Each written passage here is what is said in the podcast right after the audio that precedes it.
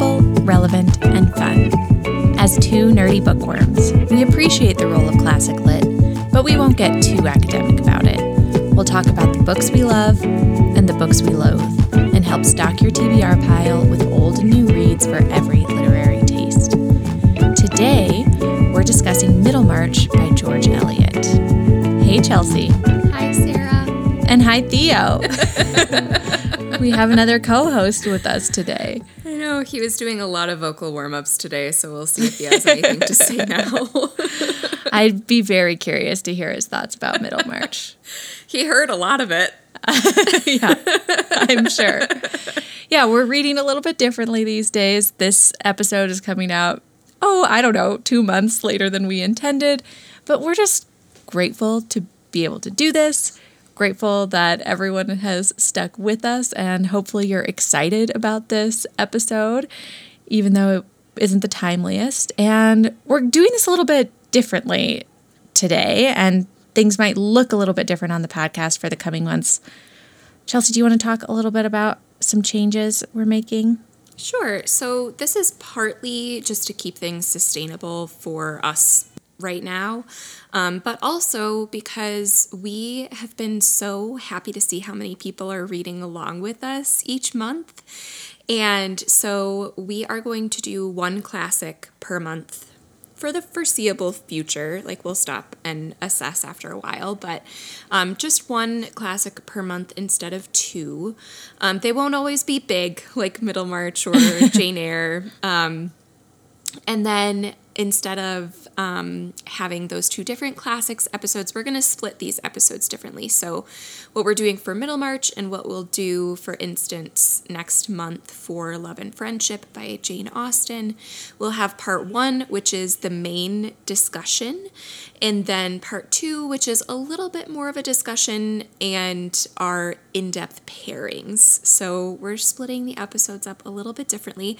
This, we hope, will afford people the flexibility if they didn't read the classic yet that they could just listen to the pairings. Mm-hmm. Um, or I think we're going to do our best to keep things as spoiler free as possible so that we just can include as many listeners as we can in the experience with us. So, um, did that make sense? Sometimes I'm explaining things these days and I'm like, came out of my mouth, but I don't know if it made sense. It made sense to me. okay. so, one classic per month, two episodes about each classic, one the deep dive discussion and the other the pairings. Yeah. And yeah, I I think what you said too is just so true. We we didn't when we launched this podcast, we specifically said we are not trying to convince people to read these books. Like that was not the goal. And that's still not the goal. But we are so delighted by how many people do read along with us. And we want to make that manageable for people who who want to. So one classic a month will help with that. We hope, um, and yeah, we'll keep you updated if we decide we want to go back to the two classics a month format. But for now, it will be manageable for us and enjoyable for you listeners. We hope. And that being said, we're somehow going to try to talk about this giant book in yeah. one discussion episode. Uh, one discussion episode, but we're really excited to be talking about it with Classics Club. So if you miss the additional novel pairings commentary and just the extra classics episodes, the best place for all of that is to go to patreon.com slash novel pairings. That's really where we're focusing a lot of our energy because it's very limited these days. Um, and we're excited to have our Classics Club community to talk about books and and get really nerdy with. So that's a, a good place to be. All right, Chelsea. Well, with that new kind of episode structure out there, and that's what we're doing today for Middlemarch, but it is going to be challenging to talk about this big book in an hour. So we're going to do our best. We're going to talk about what most interests us, what we think will most interest you the listeners. We're going to keep this relatively spoiler free until we give you a warning and then we'll talk about the very end. Or I don't know. Maybe this book can't even really totally have that many spoilers because it's so old and so long, and there are so many plot points that we can't touch on at all. But let's talk about the storylines that most interested us. What were you drawn to in your reading of Middlemarch? I don't think it's surprising that I was most drawn to the relationships and personal growth of the characters, certainly more than any of the political subplots or religious subplots or uh, legal subplots. There's a lot happening in the town, and there's so much of the day to day, just the minute details of how things work and function and who's taking over for whom and what this town drama is. Um, all of that stuff is was lovely chapter to chapter, but overall it's not what I'm going to remember, mm. if that makes sense. Mm-hmm. So, I mean, I was certainly drawn to Dorothea's arc, um, partly because I just she's not really a cool literary heroine to relate to because she's very goody goody. But I did relate to her. she, uh, her sort of earnest goodness in the beginning and perfectionism I really related to, and I loved her character arc and journey of sort of recognizing what goodness and being virtuous actually means in the real world. So I was very drawn to that. Um, every time Mary was on the page, I loved her sass. But I don't I don't even know if that those count as storylines mm. because I didn't care about their relationships that huh. much. I just cared more about them as people. Interesting. Yeah, I think that's a really good way to say it and I'm not I'm not sure that's how I would have put it, but I do th- I think I agree that I'm more interested in. I mean, this is a, a character driven book, I guess. So so discussing which characters we're most drawn to is maybe a better way of talking about it in terms of storylines or plot points. I I really enjoy Dorothea as a character. I'm not sure how much I relate to her. There are certainly elements that that I do for sure. I I like her desire to be kind of a heroine, but her own brand of one and how early in the novel she's so young and she does kind of have like an earnest self-centeredness. Mm-hmm. like and it, and I don't even mean that in a in a particularly negative way. Like she just she really wants to have an impact on her world and thinks that she can. And I I like that too. I, I think we don't see so much earnestness in literary figures today. And I enjoy that quality. I thought she was really funny without intending to be. Oh, yes. And a lot of that has to do with Eliot's narration. Mm-hmm. But some of my favorite scenes early in the novel were between Dorothea and Celia, yeah. and Celia really knows who Dorothea truly is. Uh-huh. Like she gets that a lot of this, you know, religious piety is a show mm-hmm. of who Dorothea thinks she should be. And Celia knows who she really truly is.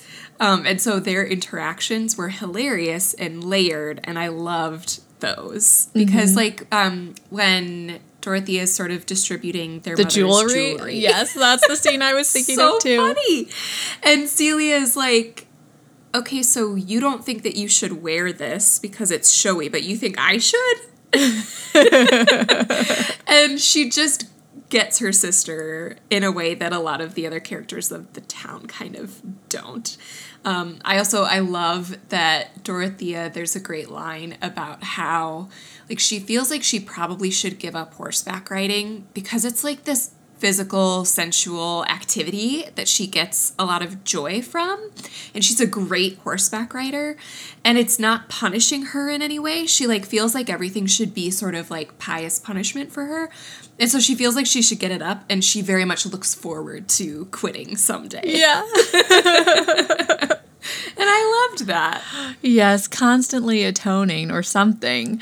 I I think about Dorothea the the something that comes to my mind is um, something a fellow teacher said to me once about teenagers, just that teenagers are the most self conscious and the least self aware.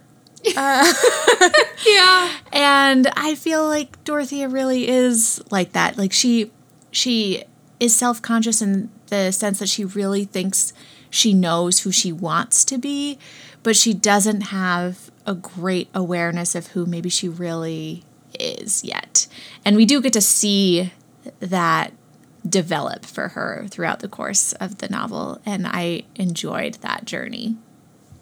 I agree. I also just think, I mean, she kind of spins so much on its head. She's this beautiful girl in the town. Like she's desired by many. Yes. And then everyone's just so upset because she goes for Casaubon, who is this old, decrepit, like ugly man who doesn't have much to offer her. And she thinks that she's getting like the best deal in the world when she marries him. Um, and she just, like I said, she just really spins a lot of um, the literature of the time in a totally new way. Um, I think Eliot is so clever in that. Should we should we just kind of delve into that then? I I think that that Yeah. is one of the most interesting things about this book. For me, it was basically impossible to read it without kind of comparing it or putting it into conversation with Jane Austen. Um, of course, we know that Eliot read Jane Austen, um, and and also in conversation with Virginia Woolf. I think because Woolf wrote about Austen and Eliot. We mentioned this, I believe, in our um, intro episode that Virginia Woolf thought that George Eliot shouldn't have been a novelist, that if she lived in a more modern time, she would have been a historian instead, um, and been like that kind of documentarian instead of a writer of fiction, which I think is, I don't know that I agree, but I think is interesting. Um, and so, yeah, how how did you see this book? You talked about Dorothea's relationship being maybe a commentary on some of these other marriage plots or these other novels of the time or precursing novels. How did you see that at work in this book? That's a good question. So, one of the quotes from Virginia Woolf that I love is that she says Middlemarch is one of the few English novels written for grown up Yep. people. and I think that sort of what that means is we get a lot of these novels where you are following a young heroine her coming of age story and then she gets married and then the story is done mm-hmm.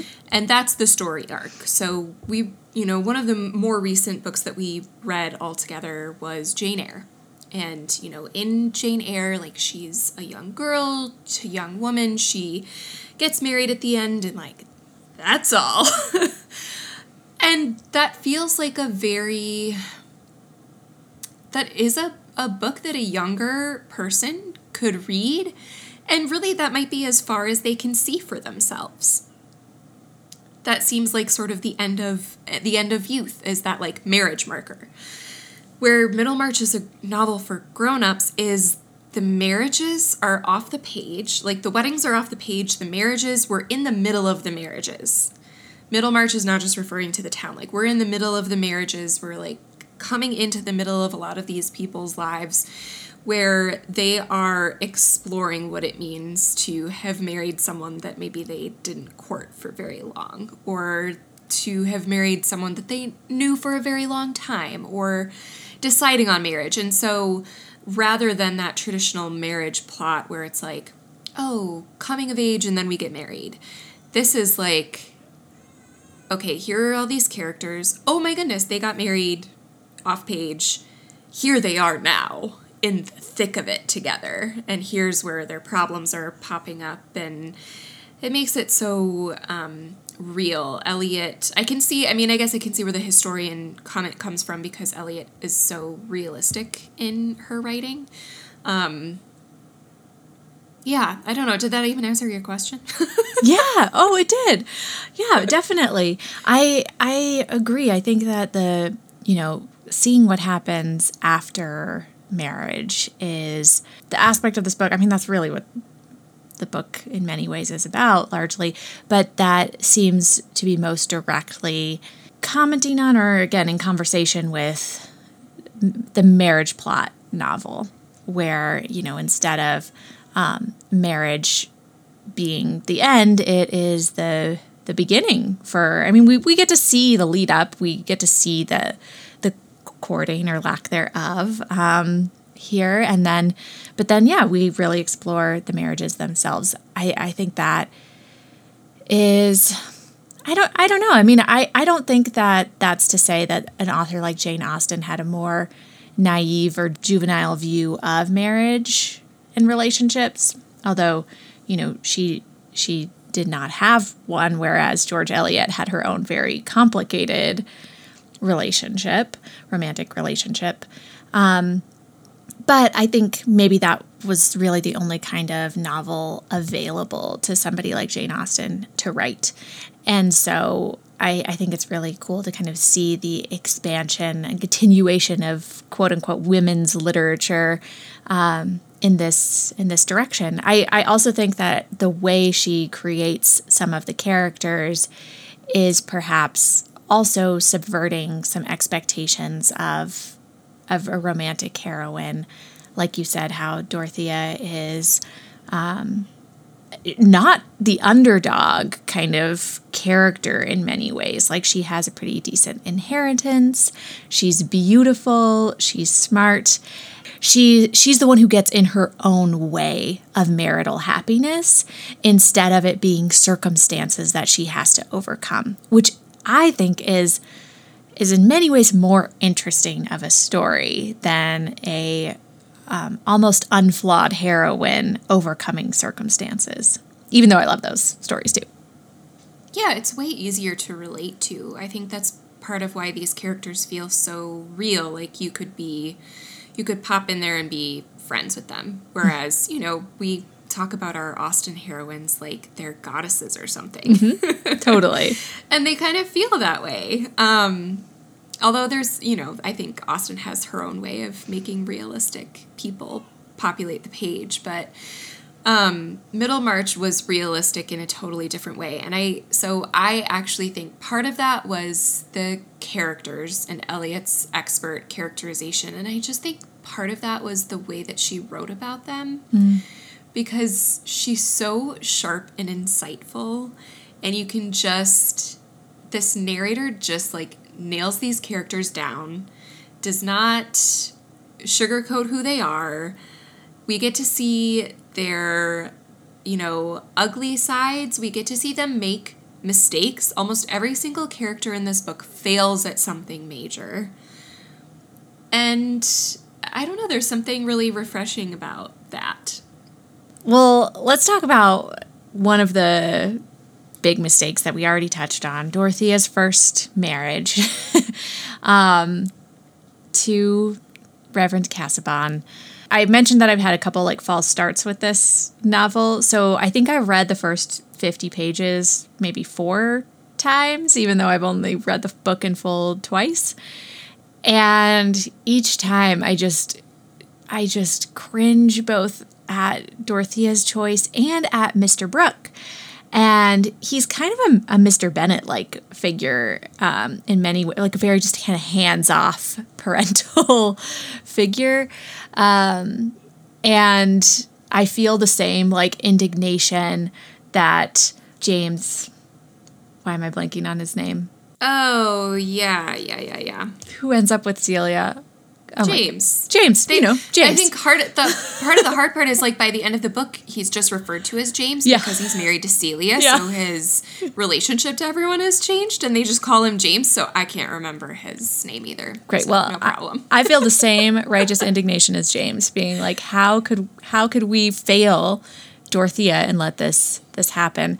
But of course, it's you know written in the pages of the book, so it happens every time you read it. What did you think about their relationship and did you have any hope for it or did you just know like this is doomed the hope is that he dies, right? Mm-hmm. As horrible as that sounds, the hope is that he dies and leaves her his estate and a bunch of money so that she can do what she wants with it, which is kind of what happens. Yeah.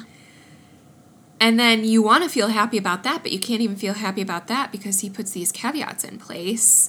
And Dorothea ends up in a totally different place than you're expecting her mm-hmm. to. And so, yeah, like modern sensibility, it's like, oh, well, she's marrying this way older man who she's marrying for his mind, which turns out to not even be that great. Mm-hmm. and he's got all this money, he's got like this clout in the community, and you just hope that he goes away so that she can be a widow and do whatever she wants. So, yeah, I didn't have any hope that this would be like a great romance or anything, um, and certainly wasn't expecting it to. I know that he's an easy character to hate. He's icky. I get that. I felt really indifferent about Casaubon. I felt more sort of like irritated that Dorothea went down this path and made this choice. But she was so the characters change so much over the courses of the course of 800 pages. It's like how can you stay upset with them for very long because mm-hmm. they change a lot. Mm-hmm. Yeah, I mean, and I I even think that, I mean, yeah, he's a great character to to revile, but some of the commentary about marriage that Eliot gets to through him, I think, is very relatable. Just about like how I mean, especially considering marriage at this time where you like didn't necessarily know the person as well, at least not as intimately, even if you knew them for a long time. His kind of commentary about how, like, he thought that having a wife would basically be someone who would reflect back all of his like positive qualities all the time. And then he, you know, realizes that having somebody there day in and day out really just reflects back your real self. And that's what he becomes so mm. kind of bitter with Dorothea about is like he he sees his he sees his flaws through her as she sees his flaws even though she's very forgiving because he now has like this witness to his day to day he is more aware of his own his own issues and I mean, and I think that that is like very true of intimate relationships that um, that like level of of almost scrutiny or concern about scrutin- scrutiny. And so I yeah, I I I think I do really dislike Casaubon. I, I wouldn't describe myself as indifferent, but I, I think that there are moments, even though what he chooses to do because of his feelings is absolutely Yeah. reprehensible. I don't think his his feelings about like, oh, this is not what I thought it would be like to be close to another person, um, aren't like totally out there. No, I've been watching a lot of reality TV lately because that's like about all that my brain can handle when baby goes down for a nap and I'm like, okay, so I can stare at a blank wall for a while and try and read a book or I can watch some trashy shows. and trash TV wins out a lot of the time. So Yes. I have been watching The Bachelor really begrudgingly, like half watching it to be honest. And I just watched Love is Blind and Us too. The the idea behind those shows is that a relationship, in particular marriage, is going to magically make the rest of your life better. Mm-hmm. And that is what Dorothea and Casaubon go into. And mm-hmm. that's what they think. And of course, like these reality TV marriages, it falls apart. Dorothea thinks, okay, I'm going to get married. And because I'm married, I can study what I want to and I can be the wife of a great man and I can do great things in society because of him. And he thinks, like, oh, I'm going to get married, and magically, because I have a wife, I'll be more successful. I will feel better about myself. And it's not that it's not the people that they're after. Like, Dorothea isn't actually interested in Casaubon. He's not actually interested in her.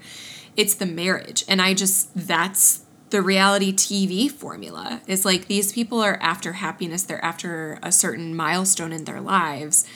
They're not after actually that specific person. And I think in Middlemarch, we get some relationships that then are the opposite of that and end up kind of successful. So Mary and Fred have known each other since they were little kids. And Mary has no false impressions of who Fred is. Like she knows he's kind of, you know, lazy and floundering and whatnot, but she loves him anyway. She's committed to waiting for him and sort of like letting that relationship and letting him sort himself out before they get married. And that patience pays off. So I don't know. It's who would have thought that we could relate Middlemarch by George Eliot to reality television, but it's just people haven't changed that much. They Yeah. think marriage is going to solve all their problems and then it doesn't. Yeah, it's so true.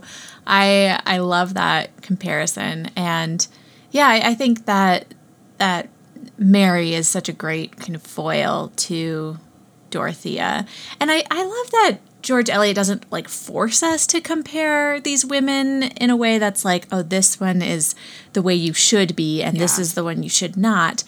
They're they're all very just fully developed, nuanced characters, but it is interesting to to to compare like their motivations and and how they how they make their decisions.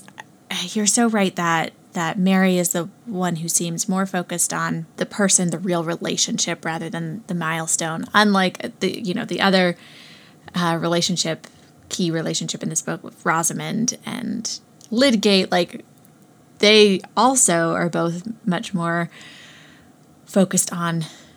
I mean, they they tell us they fall passionately in love, but also like it just seems like they're both like, oh well, this is what we do now. We we get married Yeah, they have a reality TV relationship too. for sure. It's just that they have the like, oh, I got swept up in the passion of the moment and the lights and cameras on me and I I went for it.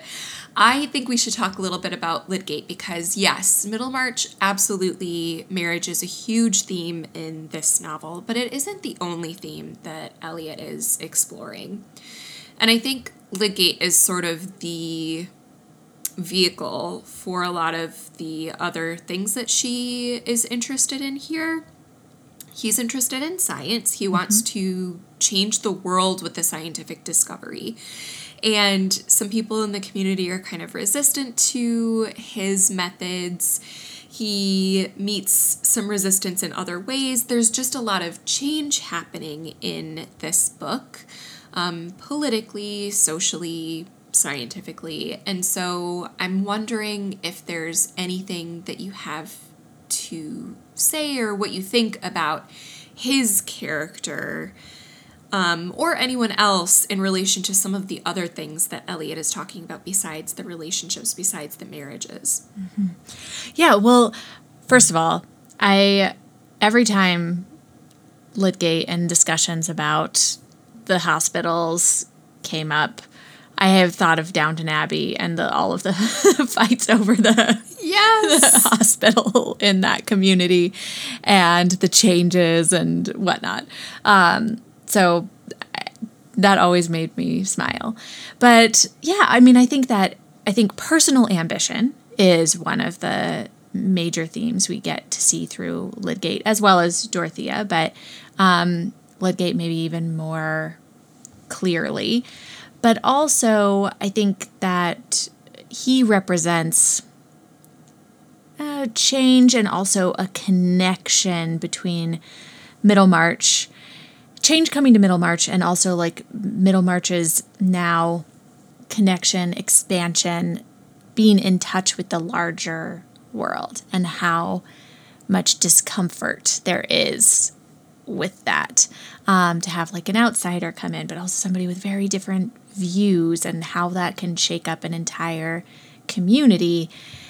I, I think that was happening a lot throughout England at this time with the expansion of the railroads and more books being published and dispersed and um, wider spread of provocative ideas like like Darwin's theories and there's there's just so much like that happening and he if not fully represents all of that, certainly brings those themes to mind. I don't remember where I read this. I can try and find the article to put in show notes, but I just have it in my notes here from some of the background research that I did. But essentially, this article talked about how Middlemarch is entering into this sort of conversation, and this it takes place and was written in this time period where being good went from simply doing good things in your small community. So, like Emma, for instance, Jane Austen's Emma, she is a do gooder. She's doing good because she takes food to people in her community. She's the aristocrat who is doing charity.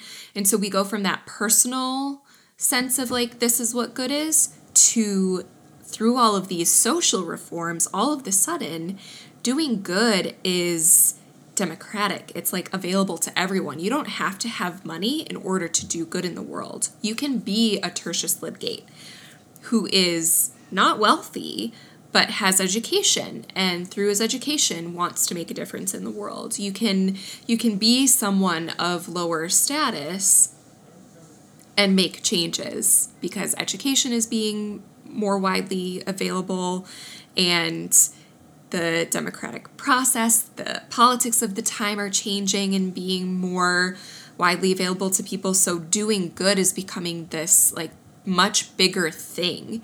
And I I see where that comes into play with this novel. We have all of these characters who are trying to do good in some way, whether it is through religion, trying to improve life for all mankind, trying to sort of do good for love, trying to do good and just like get rid of the badness in the world. And they don't do a good job of doing good. yeah. Um, but then at the same time, like these opportunities are are ready for them to sort of do good beyond their their their lives and we see how it connects to the the rest of the community. Um, this is kind of jumping ahead, but I think one of my favorite things in the epilogue is where Mary writes a book for her sons. And it's evident that they just love this and it gets published and brings children a lot of happiness. And there's just this sense of like, oh, that small thing that she did for her kids, like, is a good thing. Mm-hmm.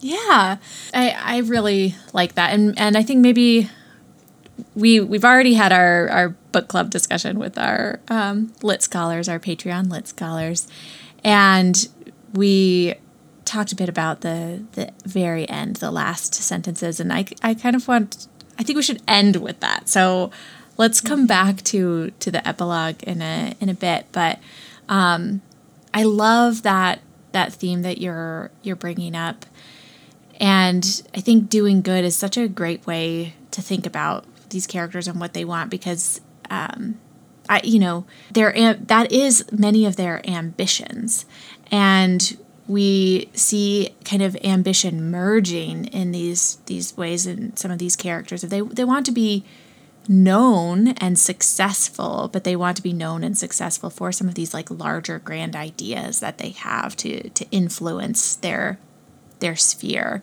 And that is that does feel new in in this sense.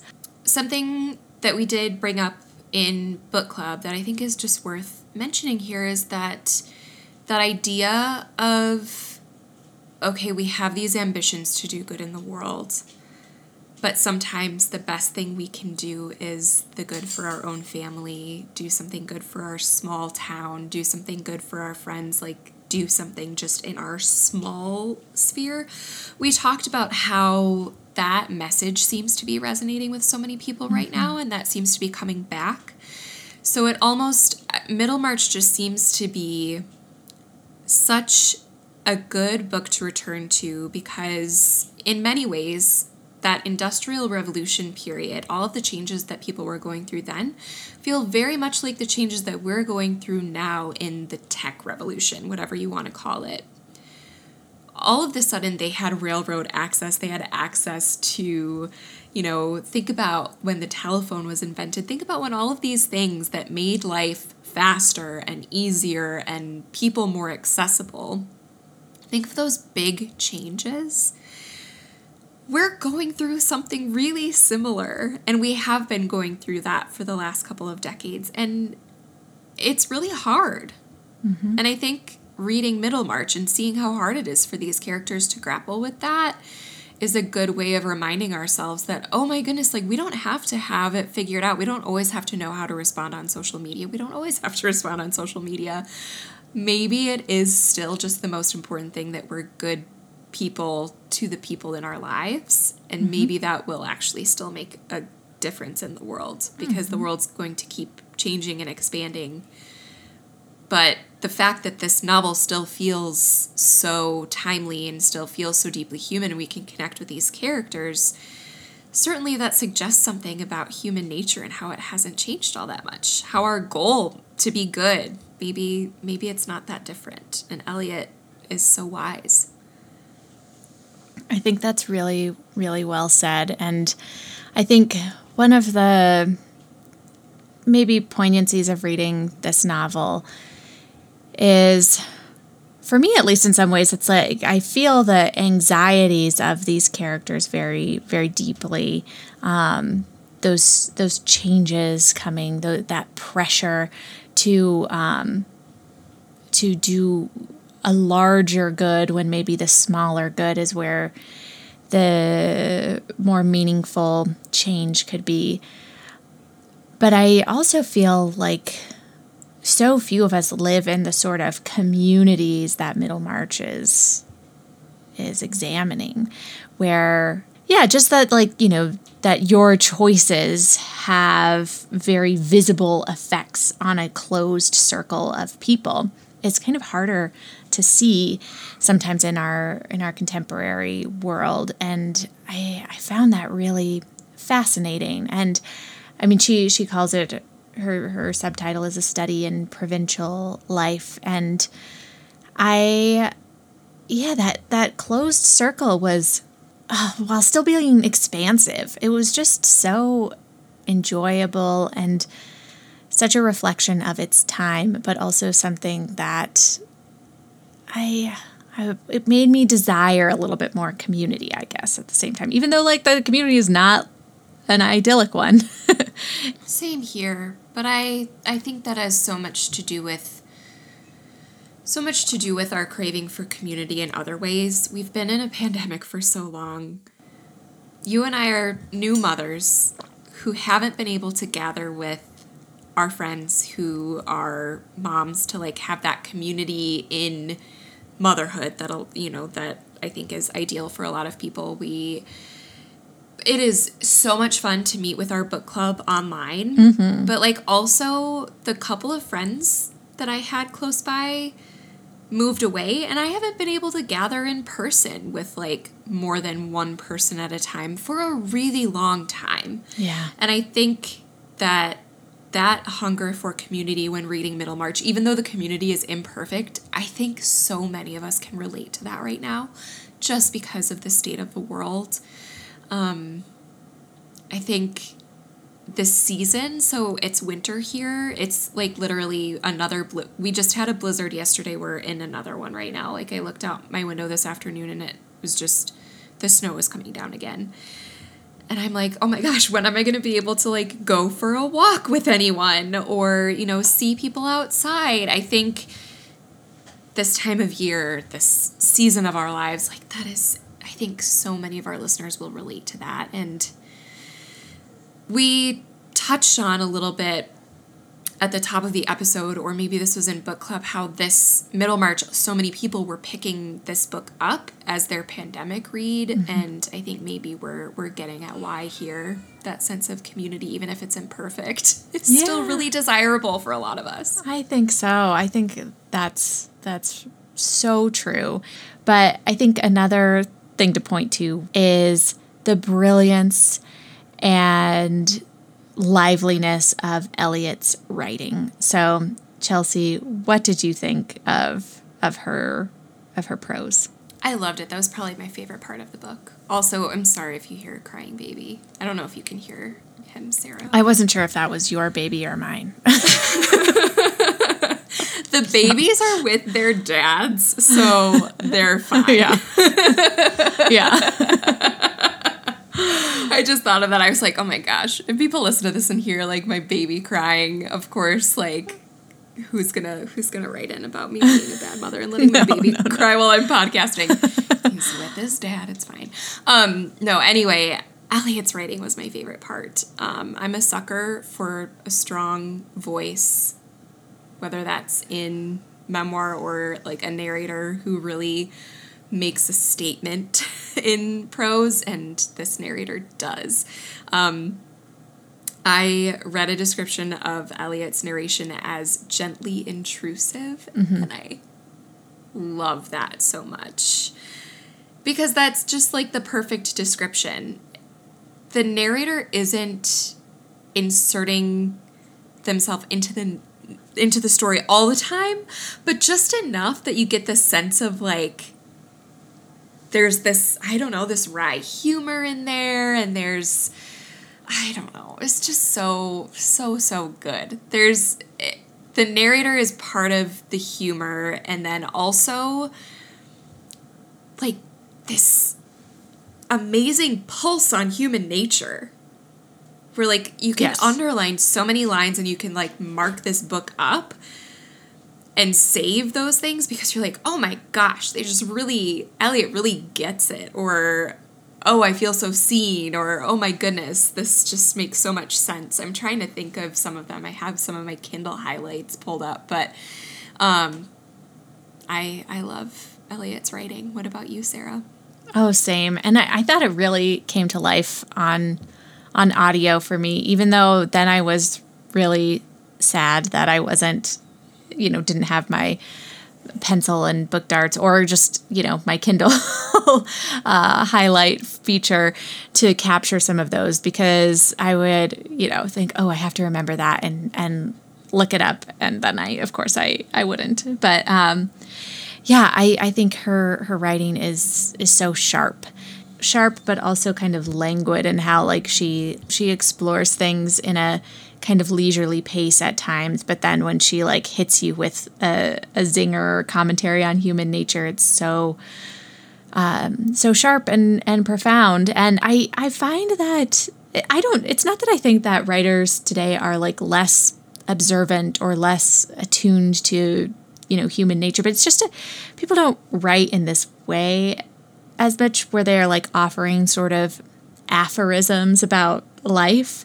And maybe we wouldn't even enjoy that in contemporary fiction, but I just, I really enjoy that type of writing when I find it in the classics. I love that type of writing. I think I'm trying to think of where I perhaps see it most. I'm sure it's more so found in nonfiction than fiction, but yeah, I I love coming across a narrator like this. And I know, I think that, um, I don't know if you mentioned this in our sort of like intro to Middlemarch that we did way back in the day now. Um, but that this is a book that so many authors yeah. cite as a favorite. Mm-hmm. And I I have to wonder if part of that is the expert narration because it's just like such a master class in storytelling and character development but just I don't know. I think it it's really hard to have a narrator like this that doesn't just take away from the story entirely. But I loved the sort of asides and because I listened to it a lot as well, I wish there was there were some things that I could mark just like the way that the narrator sort of makes makes themselves known. Mm-hmm. Um, there were some really clever ways that it was done, and there were just some really smart and funny ways that they popped up that I wish I could have marked to cite for this episode. I'm sure, I'm sure some of our listeners have them yes. down or marked somewhere, but it was just a lot of fun. Well, let's talk about the the very end. I mean, there's no way we're going we were going to be able to touch on everything and this is this discussion has been maybe a lot more general than we usually get on um, on our episodes, but that's okay. I, I think that that just makes sense for for this book. But in terms of the the specifics, um, the the very end really spoke to a lot of our Patreon community and um, is just a, a lovely last line. Somebody in our book club brought up that in Rebecca Mead's book, My Life in Middlemarch, she talks about how the last sentence evolved through different edits of George Eliot's. And I would really like to to see those because it's one of those lines where like everything's just so perfectly chosen. Um, but she's she's talking about Dorothea and and says, but the effects of her being on those around her was incalculably diffusive, for the growing good of the world is partly dependent on unhistoric acts, and that things are not so ill with you and me as they might have been is half owing to the number of to the number who lived faithfully a hidden life and rest in unvisited tombs. And it's so lovely. It is really lovely. I think I I read that last line differently now, maybe as a parent that I than I would have read it before having having a baby. Um, not that you can't get just as much out of it. I'm just saying, for me personally, I think um, my idea of how I'm shaping the world has really changed mm. with that. Um, and so it was a it was a lovely last line to read in that way in this time of our lives as we're starting to shape little humans into good people. Um, yeah, it's it's so poignant and and yet not. It's not like a sickly sweet last poignant line, you know. No, it's like very. It's smart and to the point, and it is in line with the narration that Eliot provided throughout the rest of the book, and yet it just lands a little differently.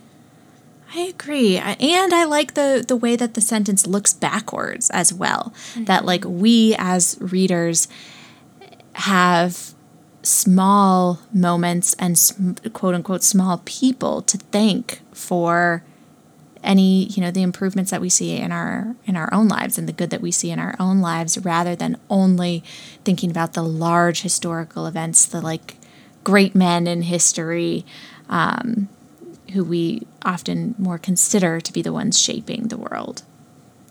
Yeah and it goes with that theme of change right? Where it's not necessarily that there was, you know, sometimes we can cite, oh, that's a flashpoint and everything changed from then on, but everything had to change because people changed along along with it. So when Eliot is saying things are not so ill with you and me, it's it's the the people um, that were along for the ride and that made changes and yeah made contributions. It's it's a lovely last sentence to think on, and yeah, it's a good place good place to end and wrap up. But um, obviously, we'll have our pairings coming up. But Sarah, if you were to recommend this book, what kind of reader would you recommend Middlemarch to? Who should read Middlemarch besides Classics Club? I think people who love sweeping family stories, multi generational stories. This actually isn't either of those, really, but it has many of the same beats and notes as as those. I think if you like thinking about the way um, classics are in conversation with each other, thinking about the roots of fiction, I think Middlemarch maybe is the the the roots of a lot of contemporary fiction and so, yeah, I, th- I think I think those types of readers, maybe historical fiction readers too, if you like, especially mm-hmm. like especially detailed historical fiction, um, would enjoy this as well.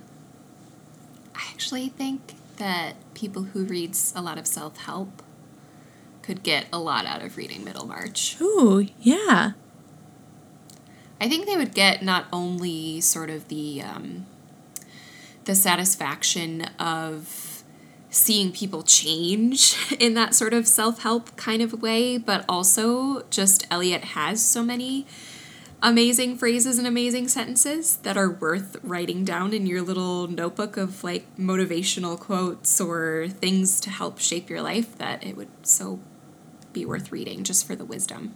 Mm, I think that's so smart. And I haven't read this yet. I don't think you've read it yet either. But going along with that, My Life in Middlemarch would be a great companion. I think it is almost probably that that same kind of version of like a memoir, um, self help, like pulling the wisdom from from Middlemarch in a and what I've heard is a really fantastic way. So I'm excited to pick that up soon. Should we call that your bonus pairing for the week? Great. That's my that's my bonus pairing pick of the week that I have not read. That and Downton Abbey, but mostly just the scenes where they're fighting about the hospital. Yes, yes, definitely. This it does have a very Downton Abbey feel. I guess we could include Downton Abbey fans and people who should read Middlemarch. Yes, totally.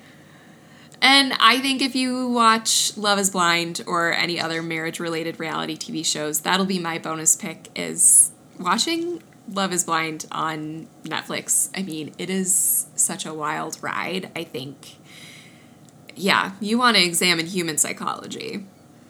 Go ahead, but it makes a really fun pairing with Middlemarch in such an unexpected way. I can't stop thinking about how much they relate to each other. Okay, well, I think we should record a bonus episode for Patreon about that because I'm also watching Love is Blind. Although, I mean, it was hard enough to for us to schedule this recording. Like maybe we shouldn't Right. be making promises, but maybe that's a good conversation to have in the Discord channel. um, yeah, instead. Would well, let's end things there, Sarah. We did it. We recorded a discussion episode. I'm Hooray. really proud of ourselves. yes, we are, as we should be. Good for us. And I am really excited to hear about your pairings. We'll get that out soon. Um, and I, I'd also be curious, as always, to know what listeners think of this book. Um, so, so let us know. Get in touch with us. Yes, so a couple ways to do that. If you want to be part of Classics Club, where you get to talk about these classics with us in book club discussions, take classes where we get to be your teachers, listen to bonus episodes, you can go to patreon.com slash novel pairings and join our community. We're going to be reading Love and Friendship together. We have some plans to read a big book together again, and just a lot of fun stuff going on on Patreon. So again, that's patreon.com slash novel pairings. Of course, we love to see you on Instagram at novel pairings pod is where to find us. You can tag us in your photos, in your reviews, in your Instagram stories, and share your thoughts on Middlemarch with us there. And eventually we'll get our newsletter back up and running.